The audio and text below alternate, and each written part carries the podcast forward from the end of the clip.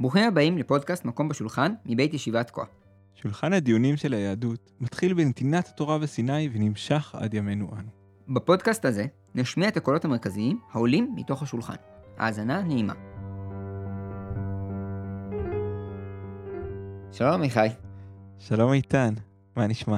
בסדר. יופי. אז היום אנחנו נדבר על תפילה בזמנה. מה זאת אומרת תפילה בזמנה? נדבר על זה שתפילות באופן בסיסי הן מצוותות לזמן מסוים. וננסה להבין בכלל למה יש תפילה שהיא קשורה לאיזשהו זמן. יש לנו תפילת שחרית שהיא קשורה לבוקר, יש לנו תפילת מנחה, לצהריים, אבל בעצם כל הקשר הזה הוא לא כל כך ברור, למה בכלל יש תפילה מיוחדת לזמן מיוחד? תפילה זה בכלל דבר שהוא לא קשור לזמן. האמת, חשבתי על זה קצת, ובאמת, אני חושב שיש פער בין איך שבן אדם שגדל בחינוך דתי, לבין בן אדם שגדל בחינוך שהוא לא דתי. בחינוך הדתי, חוויה הראשונה של התפילה זה באמת תפילה כזאת שהיא קשורה לזמן. יש את התפילת שחרית בבוקר בגן, יש את התפילת מנחה, אחר כך היא מצטרפת מתישהו בכיתה ה', ו', ז', ח', ואחר כך יש תפילת ערבית, כל אחד כאילו כמה שאבא שלו משגע אותו. זה המפגש הראשוני שלנו עם תפילה. ונראה לי שתפילה למישהו שהוא לא גודל בחינוך דתי, היא באמת מין חו... חוויה באופן בסיסי, חוויה הרבה יותר חופשית. אחר כך אני יכול להיות דתי ושיהיה לי קונספט כזה של תפילות בזמנם, אבל uh, החוויה הבסיסית שלי היא מין חוויה חופשית כזאת. ודווקא מישהו שגדל בחינוך הדתי, אז הוא, זה נראה לו חידוש תמיד, שפנייה לקדוש ברוך הוא באמצע החיים על איזה משהו, זה גם תפילה. כאילו, אתה אומר שהחינוך הדתי הוא כל כך ממוסד, שהוא בכלל צריך להזכיר לאנשים שתפילה זה, זה בכלל דבר שהוא לא אמור להיות ממוסד. כן, כמו שראינו בפודקאסט הקודם, שהרמב"ם מדבר על, נגיד אפילו על המילים של התפילה, שהם ממש חלק מהתפילה, שהם בכלל מין איזה כלי עזר לנו המסכנים, שאנחנו לא מצליחים לבטא את עצמנו ולחשוב על כל הצרכים שלנו כמו שצריך, אז עוזרים לנו ונותנים לנו מילים, ואולי גם עוזרים לנו ונותנים לנו שעות, אני לא יודע. אבל התפילה באופן בסיסי היא פשוט פנייה לקדוש ברוך הוא, ובמובן הזה כל פנייה לקדוש ברוך הוא היא תפילה. אז באמת, איך זה מופיע במקורות הראשוניים? אז חלק בסיסי מההגדרות של התפילה הם הזמן שבו מתפללים. למעשה זה אפילו המפגש הראשון שלנו עם תפילה בתוך המשנה. זה שאומרים לנו מתי בכלל מתפללים. לא אומרים לנו לא מה הנוסח של התפילה, לא בדיוק מה אומרים בה. הדבר הראשון שאומרים, עד מתי אפשר להתפלל. והמעניין הוא שאנחנו רואים אחר כך, שבעצם זה לא מתקבל באופן כל כך פשוט בתוך הגמרא. מה זאת אומרת לא מתקבל? הגמרא, יש דעות אחרות בגמרא? בגמרא אנחנו מוצאים כל מיני אמירות אחרות, שהן לא כל כך מסתדרות עם הרעיון הבסיסי הזה של תפילה מתוך הזמן שלה. כמו אחד המשפטים הראשונים של הגמרא על המשנה, שאומרת שאפשר להתפלל רק עד, אה, רק עד חצות, היא אומרת, רק עד חצות, הרי יש לנו אמירות של רבנים שאומרים שבעצם אפשר להתפלל כל היום, כמו תשלומים. שמבחינתם זה, זה רעיון שאומר שכנראה תמיד אפשר להתפלל, אם תמיד אפשר להשלים, אז כנראה שתמיד אפשר להתפלל. מה המשמעות בכלל של זמן לתפילה אם אפשר להשלים אותה תמיד? המסקנה בסוף של הגמרא, היא שאם אתה מתפלל את התפילה בזמן, אז אתה תקבל שכר תפילה בזמן שלה. אבל אם תתפלל את התפילה לא בזמן, אז אתה תקבל שכר פשוט של תפילה לא בזמן, אבל אתה עדיין התפללת. מה זאת אומרת? כל ההבדל זה מין אה, כמה סוכריות תקבל בשמיים? זה באמת דבר מפתיע בתוך ההקשר של הגמרא. זו שאלה שמת... שהיא בכלל דנה בזה, בכמה שכר אתה תקבל. זה באמת דיון לא כל כך אופייני לגמרא. אבל מאוד ניכר, אני חושב, מתוך הגמרא הזאת, זה שהגמרא לא מוכנה להסתייג מהאמירה שלה, שבעצם כל היום אפשר להתפלל. אז יש כזה, כל היום אפשר להתפלל, ויש תפילות אקסטרה. תפילות בזמנם זה כזה, אתה תקבל אה, את הבונוס במבחן. כן, יש את האלה שמגישים את העבודה בזמן, והם מקבלים כאילו עוד כמה נקודות, כאילו על זה שהם הגישו את העבודה בזמן. מי שלא יגיש את העבודה בזמן, אז הוא כאילו, בסדר, אז הוא יהיה כרגיל. זה ממש מפתיע, כי גם אם הייתי חושב שיש תפילות שהן לא בזמן שלהם, אז הייתי אומר משהו כמו, תפילה בזמנה, זאת התפילה האמיתית. תפילה לא בזמנה, זה מין אה, חיקוי כזה, כמו שאולי אומרים לפעמים על קריאת שמע, שאם קראת קריאת שמע בזמן, אז עשית את המצווה, ואם לא, אז סתם למדת תורה. ללמוד תורה זה נהדר, אבל זה לא לקרוא קריאת שמע. ופה זה נשמע כמעט הפוך, זאת אומרת, אם התפללת לא בזמן, זו תפילה, זה תפילה לכל דבר. אם התפללת גם בזמן, אז זה גם תפילה בזמנה, זה כזה משהו מיוחד. אמנם אנחנו רואים בגמרא שכל הזמנים של המשנה הם דנים בהם ומקבלים אותם, אבל אנחנו רואים שבעצם יש כל מיני חריגות מפתיעות, כמו למשל אבוה דשמואל ולוי שהתפללו של... התפללו שחרית לפני הזמן. ואז יש דיון מתי בדיוק לפני הזמן אפשר להתפלל או משהו כזה? לא, הגמרא לא טורחת לציין מתי הם התחילו להתפלל וכמה מוקדם זה היה. אנחנו רק יודעים שזה היה לפני הזמן של... שהיה אפשרי להגיד קריאת שמע, והם התחילו להתפלל שחרית לפני הזמן. זאת אומרת, זה יכול להיות חצי שעה לפני הזמן? זה יכול להיות שעתיים לפני הזמן? הגמרא לא טורחת להיכנס לתוך הדיון הזה. יש איזושהי הנחת יסוד שכאילו אפשר להתחיל להתפלל לפני הזמן. הם, הם היו צריכים סיבה להתפלל לפני הזמן, או שהם פשוט התחשק להם? הם היו צריכים לצאת לדרך, ויש שאלה, מה עדיף לעשות? האם לעשות ביחד קריאת שמע ותפילה, או להתפלל בעמידה? והגמרא, והם מכריעים שעדיף להתפלל בעמידה, מאשר להתפלל אה, אחר כך, כשכנראה הם לא יוכלו לעמוד, אבל אז הם יוכלו להגיד ביחד קריאת שמע ותפילה. זה נורא מזכיר את התשובה ש... שהבאת של הרב עובדיה, בפודקאסט הראשון, אני חושב, נכון? שיש שאלה לגבי מישהו שנוסע באוטובוס, והשאלה מה הוא אמור לעשות. וזה באמת נראה הדוגמה שלהם, הם יצטרכו להיות בדרך, ואז הם יוכלו להגיד את כל המילים הנכונות, אבל הם לא יוכלו לעמוד ולעשות את זה כמו שצריך, ולכן הם פשוט מחליטים שעדיף להתפלל לפני הזמן, וזה אומר שהמסגרת של הזמנים פה היא יוצאת מסגרת לא לגמרי מחייבת. כן, נראה שיש איזושהי גמישות מסוימת בתוך הזמן. כלומר, הגמישות הזאת היא לא אינסופית, אבל יש איזושהי גמישות של לפני ואחרי שאפשר להתפלל בו, גם מחוץ לזמנים. זה גם מתקשר לנו לפודקאסט הקודם, שדיברנו על הרעיון של תשלומים, שכל הרעיון של תשלומים הוא גם בעצם מגמיש את הרעיון של הזמן, אה, אולי בצורה קצת יותר מסודרת, וכאילו יש סדר, זאת אומרת, אני אתפלל בתפילת מנחה את, אה, עוד פעם במקום תפילת שחרית, שלא התפללתי. זה קצת יותר מסודר, זה לא איזה מין, אה, לא יכולתי להתפלל בזמן, אז אה, פשוט התפללתי לפני. כמה לפני? לפני.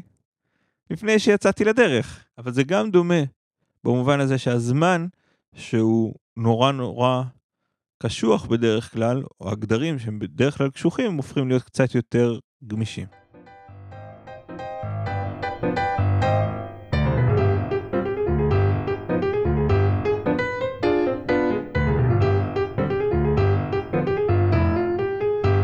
טוב, אז אני רוצה להציג את שיטת השולחן ערוך, שהוא לא מסכים ב-180 מעלות עם מה שאמרנו. אז קצת לפני זה אני אצטרך להקדים קצת את, את איך עובד הזמנים, רק לוודא שכולנו סגורים על הזמנים. אז תפילת שחרית אפשר להתפלל מהבוקר עד 4 שעות לפי דעת רבי יהודה, ועד 6 שעות לפי דעת חכמים, עד השעה השישית. עכשיו, גם רבי יהודה בעצם מסכים שבדיעבד, אם לא התפללתי עד 4 שעות, אז אני כן צריך להתפלל עד 6 שעות. זאת אומרת, הדיון הוא רק מה לעשות לכתחילה. ולעומת זאת, תפילת מנחה, אז בעיקרון אני יכול להתפלל מ-6 וחצי והלאה. זאת אומרת שיש שם איזה חצי שעה שבה בעצם אין אף תפילה. ועכשיו, השולחן ערוך בא ואומר את כל הרעיונות היפים האלה, שאמרת שיש תפילה בזמנה, ויש תפילה לא בזמנה, ואתה רצית להגיד שתפילה לא בזמנה זה כל היום, ותפילה בזמנה זה רק... תפילה בזמנה זה בזמני התפילות, אבל חוץ מזה, כל היום יש את האפשרות התמידית להתפלל. הוא אומר לך, מה פתאום? אתה יודע מה זה תפילה לא בזמנה ומה זה תפילה בזמנה? תפילה בזמנה זה כשבן אדם קם בבוקר ומתפלל בתוך הארבע שעות שהוא היה אמור להתפלל בהן. אם הוא לא יתפלל והוא יתפלל בשעתיים, אה, בשעתיים אקסטרה, בזמן פציעות, זה תפילה לא בזמנה. אבל עכשיו להתפלל בזמן שהוא לא שחרית ולא מנחה, אין כזה דבר. זה, זה לא נכנס בשום דלת. יש קופסאות בשמיים. יש קופסה של שחרית, יש קופסה של מנחה, יש קופסה של ערבית. אתה יכול להכניס לקופסה של, של שחרית. אתה יכול לעשות תפילה לא בזמנה. אתה יודע מה זה אומר תפילה לא בזמנה? זה אומר, יש לקופסה של שחרית, יש זמן פציעות. לזמן פציעות הזה, לעוד שעתיים האלה קוראים תפילה שלא בזמנה. ותפילת, לכן גם ולכן גם תפילת תשלומים זה רעיון כל כך הגיוני. כי אם לא התפללתי בתוך הקופסה של שחרית, אז אני מכניס שני מטבעות לתוך הקופסה של מנחה.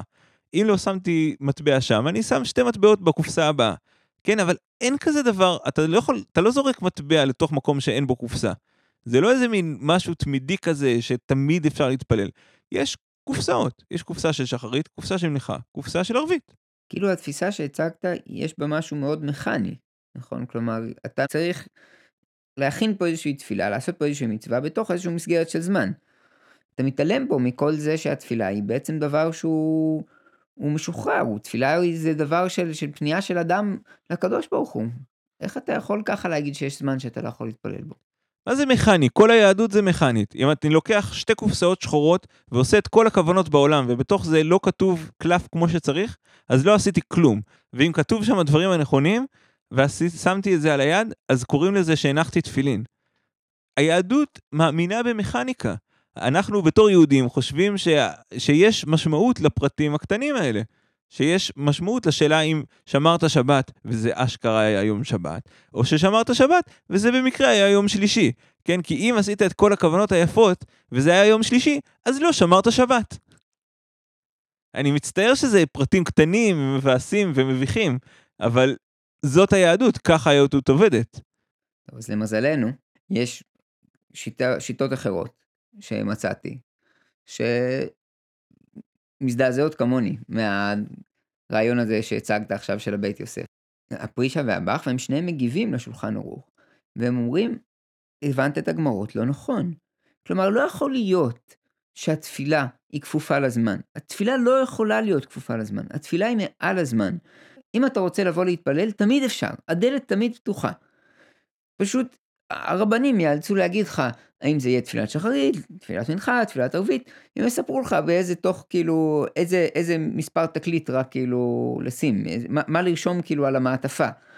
אבל תמיד זה פתוח, אין פה, אין פה משהו שהוא לא פתוח, לא יכול להיות שזה לא פתוח. הם ממש מביאים את אותם גמרות, כמו הבית יוסף. ואומרים לא, כולי יום אמץ לב ואזין, כלומר, בן אדם יכול להתפלל כל היום. לא יכול להיות שיש פה חצי שעה ביום שבן אדם לא יכול להתפלל. אין דבר כזה, זה דיון נורא עקרוני, כי הם לא מוכנים לקבל את זה, שתפילה היא כפופה לזמן מסוים. בעוד שנראה שהשולחן ערוך, תפילה, כמו מצוות אחרות, היא נמצאת בתוך מסגרת מסוימת.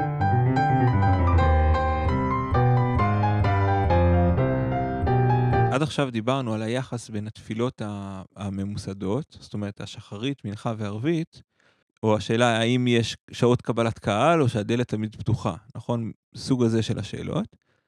אבל קודם אתה הזכרת בגמרא גם רעיון שגם את התפילה המסודרת, כאילו את תפילת שחרית, התפילה שיש לה שם, שיש לה שעות, אז פתאום, אז מי זה היה? אבא של שמואל? כן, אבא של שמואל ולוי. שהם לקחו את התפילות המסודרות, זאת אומרת, הם, זה לא שהם התפללו, היה, היה להם חשק להתפלל ואז הם התפללו לא בזמן. הם התפללו תפילת שחרית, תפילה שיש לה זמן, ואת התפילה הזאת הם התפללו לפני הזמן. זאת אומרת, גם, התפיל, גם הסדר של התפילות המסודרות, גם אותם, אה, אולי, גם, גם הזמן שלהם מתחיל להיות קצת יותר גמיש. או אולי יכול להיות יותר גמיש. אני חושב שהמקום שהרעיון הזה בא לקיצוניות מטורפת, זה דווקא לא בתפילת שחרית, אלא דווקא בתפילת מנחה וערבית. שאת זה אנחנו גם מכירים, אה, אני לא יודע, אני מכיר את זה מכל מיני uh, ויכוחי uh, בית כנסת, נגיד שהולכים לבית כנסת ספרדי והרבה פעמים מתפללים מנחה ערבית ממש צמוד. שאיך אומרים, אם זה זמן של מנחה זה לא זמן של ערבית, ואם זה זמן של ערבית זה לא זמן של מנחה, זאת אומרת, לא יכול להיות שזה הזמן של שני התפילות ביחד, זה לא עובד. אז למעשה יש בעיה שמתחילה עוד מימי קדם, שהאשכנזים, היה, הם היו מתפללים ערבית נורא מוקדם, לפני שאפילו היה שקיעה.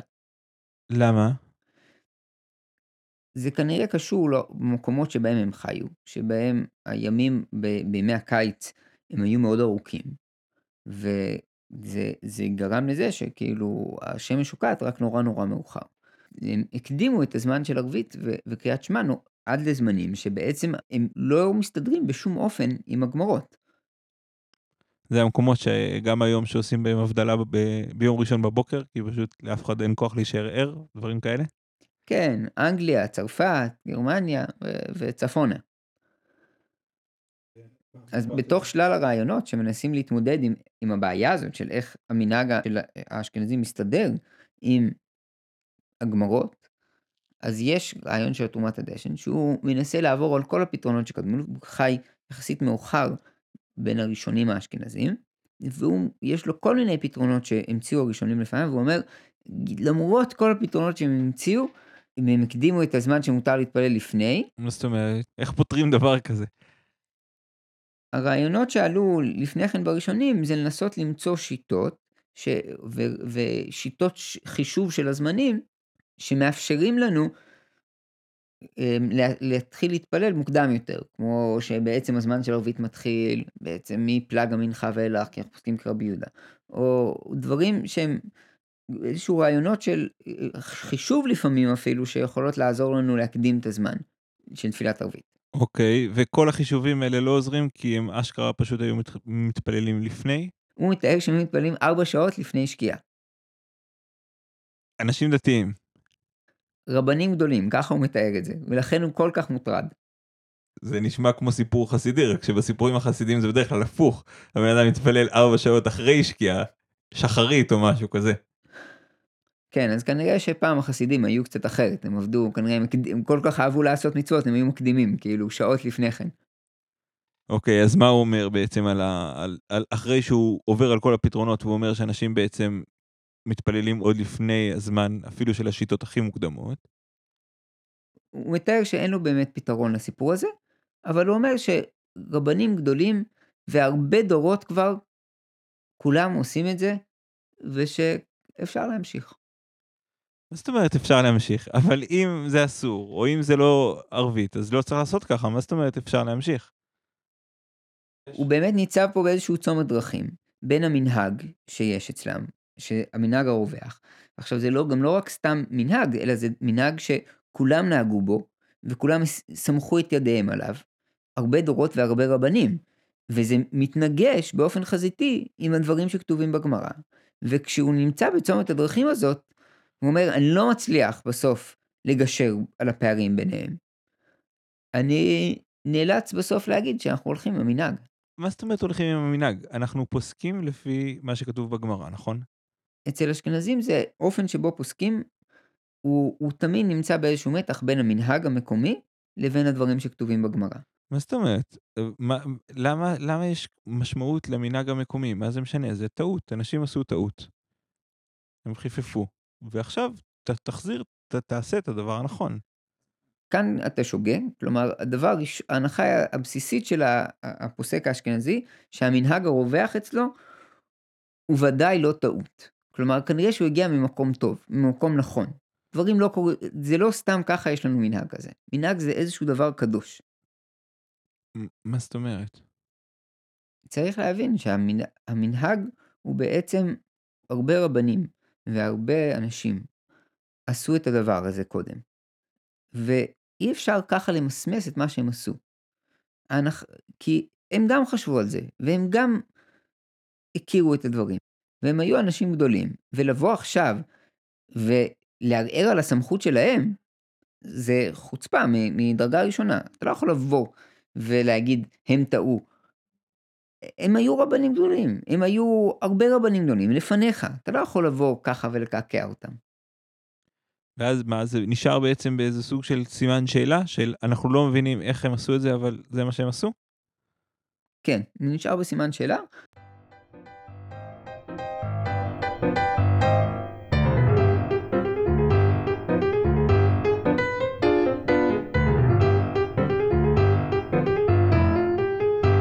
אז אני רק רוצה ככה לסיים באמירות שנמצאות בטור, שהוא גם בעצם מכיר את השאלות האלה של האשכנזים ושל ההלכה, ושזה לא מסתדר כל כך מה שאנחנו מכירים מהבית כנסת שלו, זאת אומרת שמתפללים נורא מוקדם לבין מה שאנחנו פוגשים בהלכה. והטור פותר את זה בדרך אולי אחרת. הטור אולי נותן לזה איזושהי תשובה, והתשובה שלו היא שמדובר בתפילה. ובתפילה אנחנו מקילים. תפילה זה דבר גמיש יותר. שזה באמת תשובה שהיא מאוד מפתיעה בתוך הטור. כי, כי, כי מה זה אומר? מה, מה הגבולות של האמירה הזאת? כמה מקילים? איך מקילים? איפה מקילים? אז אני לא יודע בדיוק איפה הוא יגיד את זה ואיפה הוא לא יגיד את זה. והטור ממשיך ואומר, של כשכולם כבר הגיעו לבית כנסת, וזה כל כך קשה להגיע לבית כנסת, וכולם כבר נמצאים פה, והם רוצים להתפלל, אז יותר טוב שמת... שאגב זה שהם יתפללו מנחה, שיתפללו גם ערבית. וזה עוד פעם, בתוך המסגרת הזאת של בתפילה הקלו.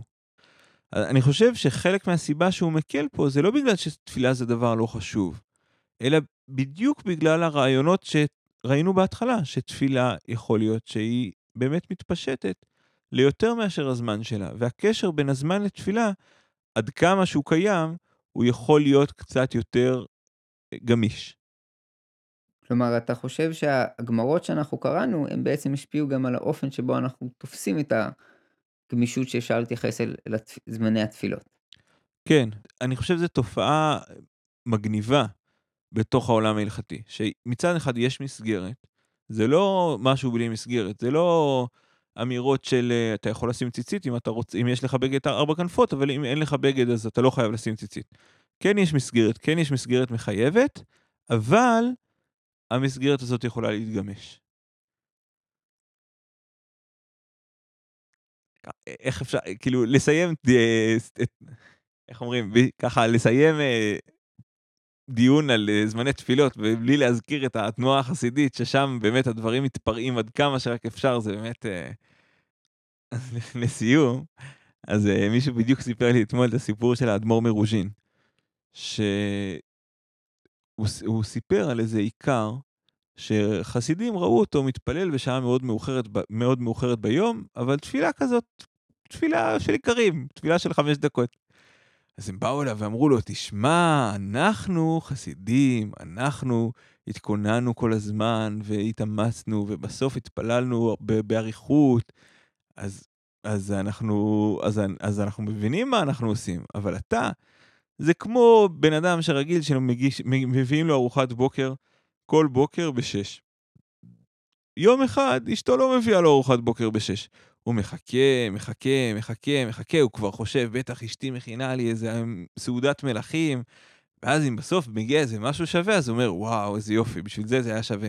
אבל אם בסוף היא מביאה לו בדיוק את אותה חביתה שהיא מביאה לו, שהייתה מביאה לו כל יום בשש בבוקר, אז הוא יתעצבן, מה, בשביל זה חיכיתי? אז הכפרי ענה להם, אמר להם, תשמעו, זה רק אם הבעל לא באמת אוהב את אשתו. אם הבעל באמת אוהב את אשתו, אז גם אם היא תביא לו בדיוק את אותה ארוחה באיחור, הוא יהיה סבבה עם זה לגמרי. אז אה, איך אומרים? שתהיה לנו תפילות טובות. תודה רבה, איתן. תודה, עמיחי. נפגש בפרק הבא.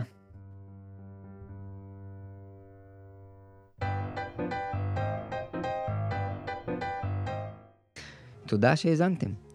תודה לדוד מנוביץ' על העריכה ולישיבת כה על הבית החם.